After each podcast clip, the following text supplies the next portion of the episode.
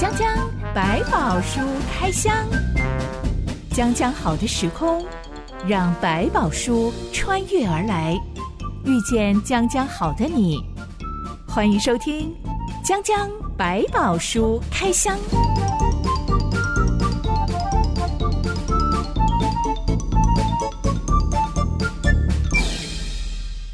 百宝书里有白宝，让知心和夏凡哥为你开箱来挖宝。Hello，我是知心。Hello，夏凡哥。嗯、老人家传统上都会劝女生一句话，叫做 “嘴甜才会得人疼”。这句话应该不只是对女生说，我觉得男生也是有用的啦。从小就被这句话教导，嗯呃、是，嗯、但是我真的就不是嘴甜的人啊。呃，嘴甜我觉得也是慢慢练习啦。小时候嘴不甜，最大吃亏的地方就是过年要拿红包的时候。大人就会派小孩去讲一些好听的话，是是是是。但是常常过年遇到的长辈，我真的不知道你是谁啊？你是谁的谁？对对，看起来好凶哦。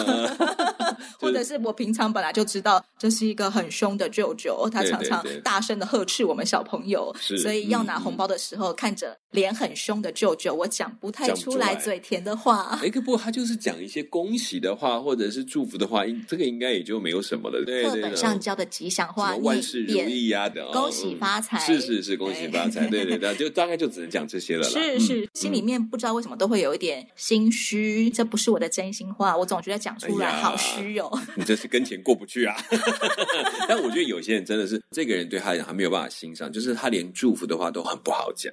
这是我的一个好朋友，他真的就是浑然天成的嘴甜，不是那种很会巴结的个性，但是他很擅长跟。嗯，老人家互动，嗯嗯嗯，他曾经待过一个职场，刚刚好同事、老板全都是大哥大姐。哦，那个比较年长的，对，他就是首领级的人物，最年轻的助理了。嗯哼，他说在这种大公司，而且各个部门都是哥哥姐姐的地方，特别需要使出嘴甜的本事。对 对对，懂得讲好话这样子。对，被主管骂了，那个我叫了什么器材，为什么都还没有来啊？就要赶快打电话给总务。某某哥哥，拜托你可以帮我催一下吗？你知道我老板很凶，再不来他会杀了我，所以拜托你了，哥哥。哇，好夸张！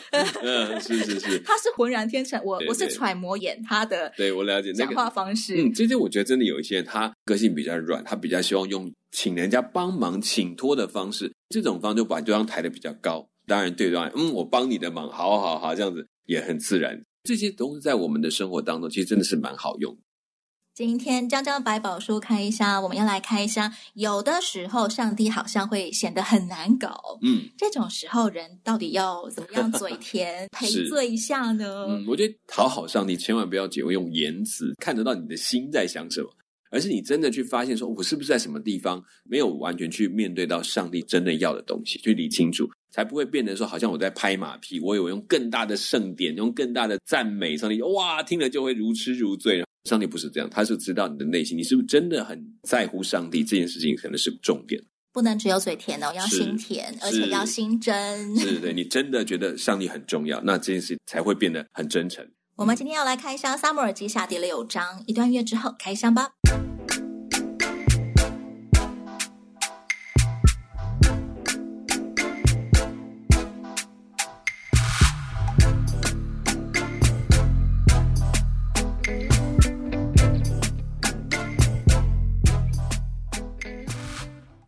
王一心一意想要让以色列变成一个有上帝同在的国家，所以他想要把代表上帝同在的约柜迎进他的首都耶路撒冷城。嗯、为此，他组织了三万人的迎神队伍，浩浩荡荡，嗯、唱歌、弹琴、敲锣、打鼓，是、嗯、猜想上帝应该是要龙心大悦。嗯，没想到牛失前蹄，走在车前的乌撒。嗯，乌撒伺候这个约柜，就算没有二十年，大概也有十年吧。从小约柜就在他家里，嗯、他看着爸爸怎么样伺候这个约柜的。对，甚至他们可能本来就被分配要扛抬这个约柜的人。走在车前的这位乌撒，他伸手扶了一下约柜，免得约柜滑下来。嗯、没想到竟然当场被上帝击杀，就死在约柜旁。原本举国上下都沉浸在开朝一片长虹、嗯、国泰民安、和乐欢庆的气氛，有打胜仗，对不对？这起命案忽然打断了所有人觉得开开心心的气氛。是，其实以前读到这一段的时候，嗯，我也会有点埋怨上帝，就是干嘛这么狠啊？呃，如果你不喜欢牛车，对，你不喜欢人家用手碰你，是不能够先讲一下吗？先责备一下吗？先暗示一下吗？不教而杀之谓之虐啊！一定要等到出事了，忽然间就杀死乌萨吗？对，其实我觉得上帝已经把教导的责任交给了立位人。他们其实就应该主动的去说明怎么做，但他们却忘记了，或者是把它放在一边，或者是认为用别的信仰的方式来迎接神明更有用。那这件事情就已经打破了迎接上帝回去最重要的一个工作，不是好像做一个啊、迎接的队伍送他回去，而是重新全国的包括国王把他当成上帝，按照上帝要的方法去对待。才是真正的降服在他面前，而不是我赢了，我打胜仗，我建立国家。上帝，你终因为我，你终于有机会回家了。你看看，以前以色列人刚进迦南地的时候，嗯、第一场战役，著名的耶利哥城之战，是、嗯、约柜是走在所有人的前头。更早之前，他们要过河的时候，嗯、约柜走在最前头，然后是。站定在河里不动。是。等到所有人都过河之后。嗯约柜才上来，对，河水就神奇复原了。对，嗯、但在这一次，我们看到这个迎神队伍，嗯、虽然锣鼓喧天，浩浩荡荡三万人，嗯、约柜却不是走在最前头的，而是乌萨还有另外一个兄弟走在约柜的前头。是，嗯嗯，可能前后都包夹的大量的民众正在唱歌跳舞啊，演奏乐器啊。这个位置的分配有没有可能也显出了一些缺失来？嗯到底这件事情是来自于神的启动，还是因为人可以帮神完成这件事情？这两者的观念有点差异。刚刚讲到的，他们走到约旦河的时候，抬着约柜站在约旦河的中间，水就分开，然后民众就过去。你有没有发现，在那个队伍的里面，上帝才是真正的保护者，上帝才是真正决定告诉他们该怎么做的那一位，然后他们就照着去做，直到人民都上来，然后约柜才上来。这很清楚的显示，在以色列中间的真正的保护的那个是他。但是在这个过程中，似乎这个约柜是被保护的，是被抬回去送回那个地方的，被人群簇拥着要扛回去的，是，并且按照人的想法去做的。对上帝这件事情一定要弄清楚，不，当约柜要回去，是要先认定你们是把上帝当王，不是我要听你们王或者是你们这些百姓的命令，帮我安置好谁是主，谁是客。我们以为区区一个轻忽小事，嗯、但其实反映的是人心里面大家都想要做主，嗯、来绑架上帝的心态。对，要很小心。所以其实这件事，我觉得为什么在那个时代有这么严厉的一些处置，也是因为你要扭转对神明的看法，在这里是需要非常手段。大卫因为上帝击杀乌萨就生气，嗯，称那地方为皮列斯乌萨，嗯、意思是乌萨的违背。小板哥，你觉得大卫生气什么？气自己啊！这个我怎么这么不懂事？当然，他也会生气，说为什么没有告诉他这些事情？就是为什么没有人教我？对，就是可能在那一刻突然发现这个原因的时候，更理解说，其实我很多事没有照着去做。本来是要让上帝欢喜，就做了一件得罪上帝的事情。这可能就是他自己有有一点用指责乌撒来发表这个心情。懊恼、悔恨加在一起，所以不完全是哇，真的只是气乌撒这个人。嗯、虽然把这个地方取名为乌撒的违背，但其实是在责备自己：嗯、我怎么会违背了上帝的心意呢？嗯、就是做一个记号，提醒他们。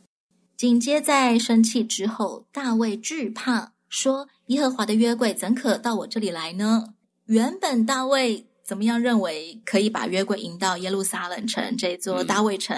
嗯嗯、现在又为什么忽然间觉得啊、哦，我不可以迎接约柜了、呃？原本他是认为我完成了一个任务，可以让上帝在我的附近祭拜比较方便，向他邀功嘛，也可以说，你看我完成了这件事情，有一点这种想法吧，表示他已经完成这件事情，忘记说，哎，我应该希望他的约柜要放在哪里，他可以去求问上帝。一种小孩子很开心的心态，就觉得要跟爸爸说：“你看，我真的太好了，快点跟我回家去看一看，我们现在建立了新的王宫都城的样貌。看以色列所有人现在都永立我做王，嗯、照着很久以前上帝你给我的应许，对我真的当上王了。所以，我有资格把你接过来跟我住在一起。对，甚至你看，你就到这边来看看，这边已经做好的这一切是按照你的应许都完成了。”现在忽然间发现啊，我怎么有这种肮脏龌龊的心态呢？忽然间觉得其实我很不配。对，他知道自己的渺小，我觉得这也是一个很有趣的，从上帝的角度来看自己，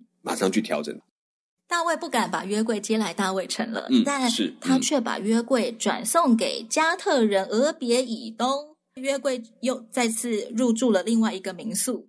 嗯，这里的加特指的是菲利士的加特吗？是，可是厄别以东这个又是一个利未家族的背景，他可能是过去曾经住过那边，曾经流亡到菲利士加特城居住的一个以色列利未人。嗯嗯，他又回来在这个地方，所以就被有这个名。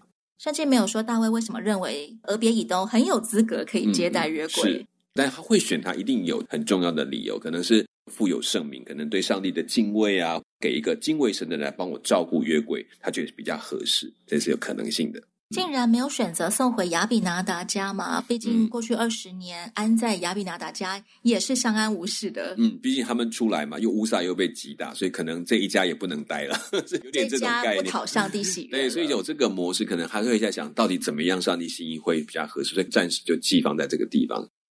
我们说约柜代表了上帝的同在，嗯、是夏宝哥，你觉得一个人要有怎么样的素质，嗯，怎么样的品格好了，嗯，能够接待上帝的同在？我觉得其实上帝并没有设定我们要什么样的资格。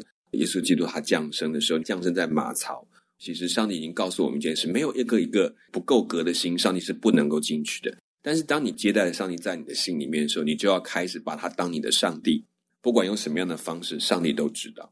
但如果你在心里面开始渐渐不把他当上帝，当你的房客，当你的一个参谋，当你一个好的建议者的时候，那就很可惜了。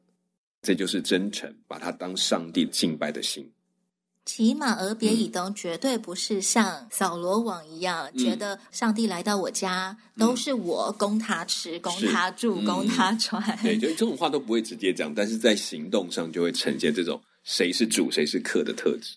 因为如果俄别以东有这种心态的话，约柜一到他家，他家可能都没有活人了吧？嗯，是没错。接下来大卫就听说约柜到了俄别以东家，俄别以东家大蒙上帝祝福，是，嗯，他就欢欢喜喜的要把约柜迎进大卫城了。嗯哼，这个意思是说，上帝已经消气了，他又再一次觉得上帝是愿意来住我们大卫城的吗？当时来讲，他只能从。上帝跟人的关系的变化里面，来看看是不是恢复了某一种状态。他可能看到，哎，上帝没有在这一家里面做什么不好的事情，反倒是这一家兴旺起来。那对他来讲，就表示上帝还是表达一个祝福的心态。要移回大卫城这件事可能不是错的，可能错的是其他的事情。他就可以再去做一个探究。至少他这次的态度是想去更确定，那上帝是不是要进到我这里来？还有，我是用什么方法才比较合适的去将上帝的约柜带到我们想要去的地方，或者是上帝要我们去的地方？圣经没有说，在这过程当中有没有谁来纠正，或者是教导大卫正确运送约柜的办法？嗯，但当大卫第二次尝试要把约柜运进大卫城的时候，我们看到他的做法有明显的改变。没错，他再也不用牛车了，对，他用人来扛约柜，嗯，而且每走六步。大卫就献上牲畜做祭物，嗯，这个是更大的排场了。是，嗯，上一次还没有到每六步献祭的地步。是，这会让我们想到东方的苦行僧，嗯，每走几步就要五体投地趴在地上叩拜，嗯，所以那个短短的路要走好多好多天。嗯，所以呃，约柜第二次要运进大卫城，不晓得到底要走多久哎。嗯，是，其实国土的大小没有到那么大，但是按照这种方式走，真的还是需要蛮长的时间。为什么每六步会有这样一个献祭？一方面在那里停下来看，确定我是不是继续往前。如果没有问题，我们就继续往前。那另外一方面呢，也在表达大卫也会担心我们有没有一些显而未见的罪，就是说大家自己不知道，可是其实得罪神的事情，干脆先求神的饶恕。所以用这个态度来表达了，我觉得敬重上帝，还有上帝的圣洁跟分别的特质。所以他们在这个里面就符合了上帝的心意的表达。你知道谁是主？当然，一定有利未人或其他比较熟知的人来教他，跟他说，其实这件事情该怎么做。从过去我们的历史已经教过我们的，我们应该怎么去行。他其实回去也做了功课，然后也看到了改变，所以就机会到了，我要尝试在里面。那利未人也善尽他的职分，跟他说，我们可以怎么做？求问上帝的心意，按着上帝要求的方法来扛抬到他要去的地方。这个做法有在教导我们。迎接上帝同在的态度嘛？嗯、是不是一个想要迎接上帝同在的人，需要不停的反思自己，嗯、求神光照自己有没有任何得罪神的地方，求上帝饶恕？嗯，这是一个必须要常保的态度吗？对，其实包括我们在过去讲到赎罪祭啦、赎愆祭。都是有一些固定举办的节气，就是在提醒我们，即便你觉得你没有什么大错的时候，你都会有一些时间沉静下来，好好想一想，我是不是有一些自己在无意中得罪上帝的事情，或者也许有些人刚好提醒你，才发现啊，原来我在事情上没有真的遵行，或者是我疏忽了。或者是我得罪人了，其实也伤害到了别人的时候，诶，我也要去见赎愆祭。所以这些事情都是帮助我们知道，我们可能没有办法全守律法，但是上帝早就开了一条恩典的路，你可以透过这个献祭来呈现说，我已经知错了，求上帝的饶恕。上帝也已经告诉你，这样的过程他会饶恕我们，因为这就是一种方法。不是基督徒不会犯错，是基督徒更容易明白什么是错的时候，更懂得怎么样去求上帝的饶恕，更懂得该怎么谦卑的来到神的面前。因为你知道了，你认识了上帝的圣灵也会提醒个帮助你的时候，你就更懂得我应该怎么去学习跟改变。基督徒一生都在不断的修缮中啊，越来越知道该怎么做得更好。每一个自省就带来一个认罪跟悔改，跟上帝更亲近的机会。虽然我做基督徒没有很资深，嗯，但我也发现，其实很多时候不是自己绞尽脑汁就可以想得出来，我到底得罪上帝什么。嗯，很多时候真的是忽然间被上帝光照，对，对，才有办法意识到，哦，原来我光是当初曾经动这个念头，就已经不讨他喜悦了。我记得我曾经。因为对某 A 讲某 B 的一句坏话，被上帝重重的责备。对，我当初会那样很随口的评断某 B 一句不好听的话，是其实是因为在那之前有很多的。基督徒长辈提醒我们要小心那个某 B，他手脚不干净，小心他有心怀不轨的企图。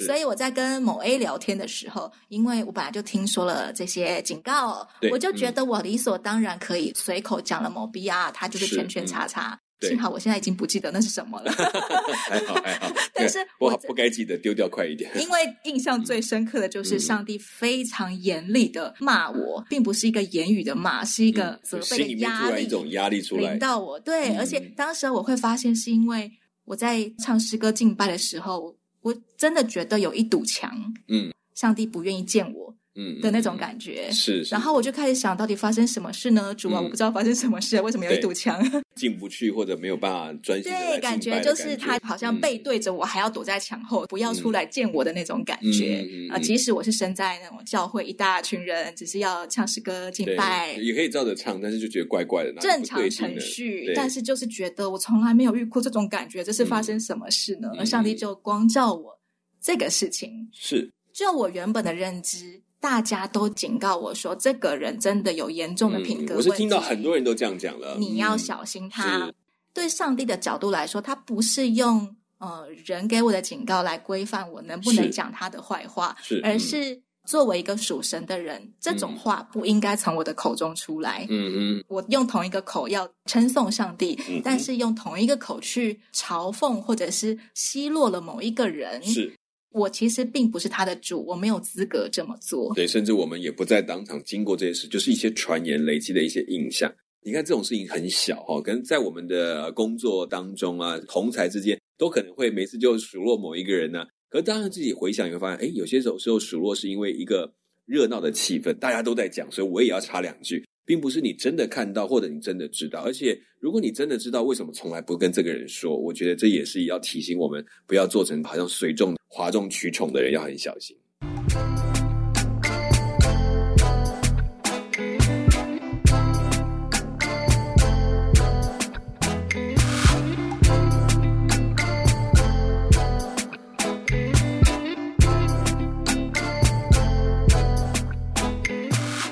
大卫除了用人来扛约柜，而且每六步就献祭，他还自己穿着细麻布以弗得，在耶和华面前极力跳舞。嗯哼，我们说过，以弗德是祭司穿的礼服。是是，大卫不是祭司，他是国王，为什么要穿以弗德跳舞？我们很难给他一个答案。那为什么当初乌撒去扶就有事，他有一点冒犯性，反倒都没事？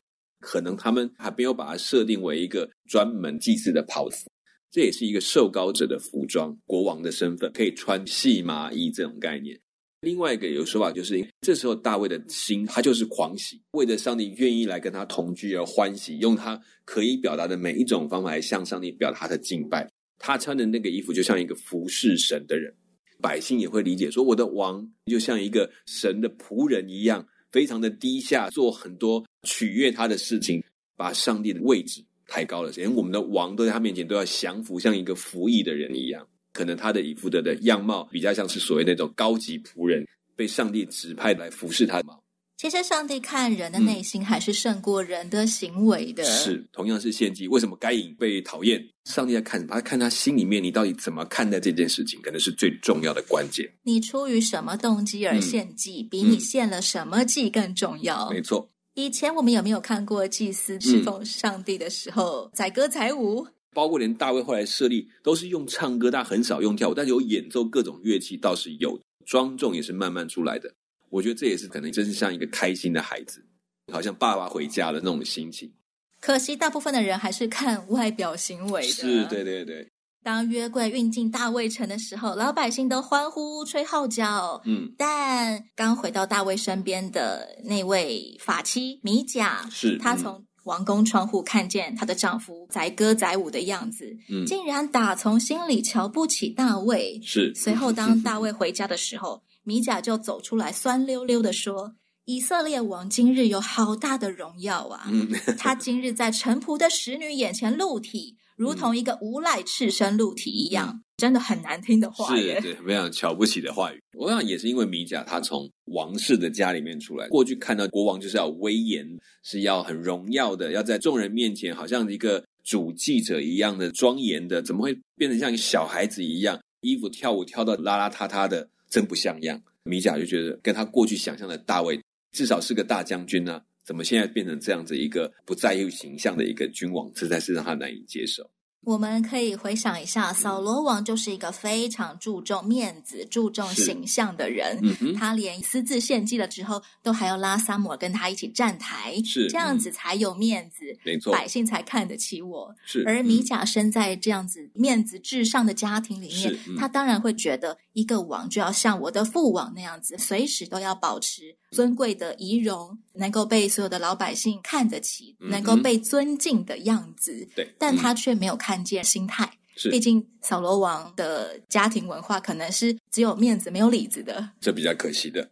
而大卫真的是一个非常有度量的人，他并没有当场反唇相讥，嗯、而是好好的对米甲说：“这是在耶和华面前的，耶和华已拣选我在你父和你父的全家之上，立我做耶和华百姓以色列的君王，所以我在耶和华面前跳舞，我也必更加卑微，自己看为低贱。”至于你所说的那些使女，她们反而尊重我。嗯，你也许看我为卑贱，但是我是在上帝面前卑贱。我可以在他的面前低下，甚至做服役者，没有问题。这就是我该做的。但是也不要忘记，上帝就是立了这样的一个人，成为你们家之上的那个人。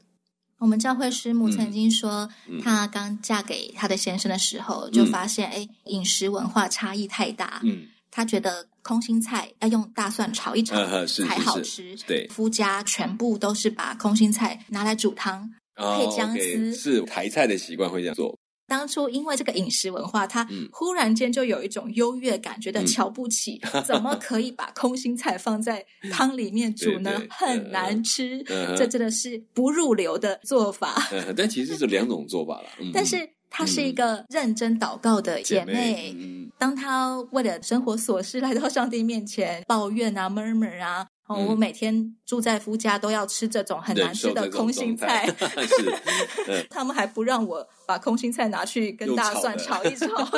对，他说上帝却给他另外一个心肠，是你愿不愿意为了传福音的缘故做跟他们一样子的人？是，他说当他能够。体会到上帝爱人的心的时候，嗯、能够放下那个原本对于饮食贵贱尊卑的 想法、刻板观念的时候，嗯、他说慢慢慢慢，他就觉得，哎，其实空心菜汤也蛮好喝的。对对。后来两夫妻搬出来，不再跟公婆住之后，他都还会自己煮空心菜汤。对 对对。以前从小是最瞧不起空心菜汤的。是。上帝怎么样看待我们？有时候对于生活枝微末节，就是有一些刻板印象，嗯、就是有一些歧视。到底你的生活是以上帝为中心，还是以你为中心？嗯、如果以你为中心，那你会觉得我的文化、我的东西都是最好的。但如果以上帝为中心，你会想，那上帝为什么给这么多人不同的文化？我就可以去欣赏这个文化当中的特点，也才能够进行更多的对话。这个对话当中，才能够让你的上帝被呈现出来。因为你的目的不是要展现自己。是想展现我背后有一位上帝，所以你用上帝创造他们的眼光去看他们的时候，那份欣赏、接纳，甚至被接纳的过程，才能够看得出来，你里面有一个不一样的生命。我们想知道你的生命是从哪里来的，不是看他在表面上的文明的高低，有没有什么进步，够不够干净，有没有像我们这样卫生，而是问为什么他们会形成这样的文化，进而愿意贴近，就好像我们讲道成肉身一样，我去了解，我认识，跟着你们一起做。活出那个生命的不同的时候，这才会开始进一步谈到说，为什么他们看见上？因为透过你走进去，透过你用他的方式、他的话来跟他沟通，他的文化跟他对话，才来理解哦，原来你的上帝是这样的上帝，而不是一个啊，反正我听不懂啊，这都是你家的东西。圣经最后给米甲这个女人下的注脚是：扫罗的女儿米甲，直到死的那日没有孩子。是。对古代人来说，没有孩子，这就是极大的诅咒。是，特别对女人来说，是对当时来讲。而且很有趣的是，嗯、圣经不称她为大卫的妻子米甲，而是扫罗的女儿米甲，是好像在暗示说，她直到死都活在扫罗王的文化底下，身份一直卡在她的身上，所以她可能也把自己看为在这所有的后妃当中里面一个很不一样的地位。有点像我们讲变成一个工具的概念，而不是一个在这当中一起参与建造国家的那个角色了。可能米甲终身都是一个孤僻的王后，好像不是太融入这个环境当中。我可是尊贵的扫罗王的女儿，我才不屑跟其他的嫔妃相处。对，有的寡妇改嫁的也有啊。是有可能在嗯，这些人都不入流了，或者也很有可能，我的老公好丢脸啊，嗯、我才不屑跟他相处呢。对我自己一个人住在冷宫里好了，嗯、所以最后就没有孩子。这个就不知道了，但是可以看得出来，就是在这个当中，就像你讲，他可能有一点孤立，有一点点刻意的保持距离，可能都发生了。在婚姻当中，瞧不起这种心态是很大的杀手诶。嗯，没有错。跟你在一枕边的人，你不可了解他，你还要瞧不起他，那你自己也活得很痛苦了。如果我们被身边亲近的人瞧不起的话，嗯、要怎么样自处呢？我觉得其实跟我们自我观念很有关系。你都有自己的认知，很好，很成熟。当然知道你有你缺点，但是你就会对自己的优点也会肯定。不管如何。我的优缺点怎么样？我都是一个独立并且可以被称赞或者是被肯定的人，因为在上帝面前我们就是如此，不是因为我们做得多好，所以你就不会被有别人给你的藐视啊，好像就哇每天都很痛苦，因为你不是基于在他的眼光的上面，你的眼光不重要，我看上帝的眼光就够了。对我们来讲，基督跟人家回到说，你都是上帝所爱，并且他都为你舍己，你不完美，但是你可以不断透过上帝寻求上帝眼中的完美，而不是人的眼中的完美，都是值得肯定的生命。所以，如果有人说我们很丢脸，嗯、是。什么都做不好，我们也可以学一学大卫回米甲的话：“嗯、我是在上帝面前丢脸。”嗯，但是有一些人会因为我对上帝的崇敬而尊重我，没错，这就足以胜过家人对我们的瞧不起或者对我们信仰的不谅解。嗯、对，不是暂时的荣耀，乃是在上帝面前真真实实的荣耀。大卫王国接下来还会面临一连串的挑战，留待下一回继续来开箱喽。讲讲百宝书开箱，我是知心，我是夏凡哥，我们下回再来开箱喽，拜拜，拜拜。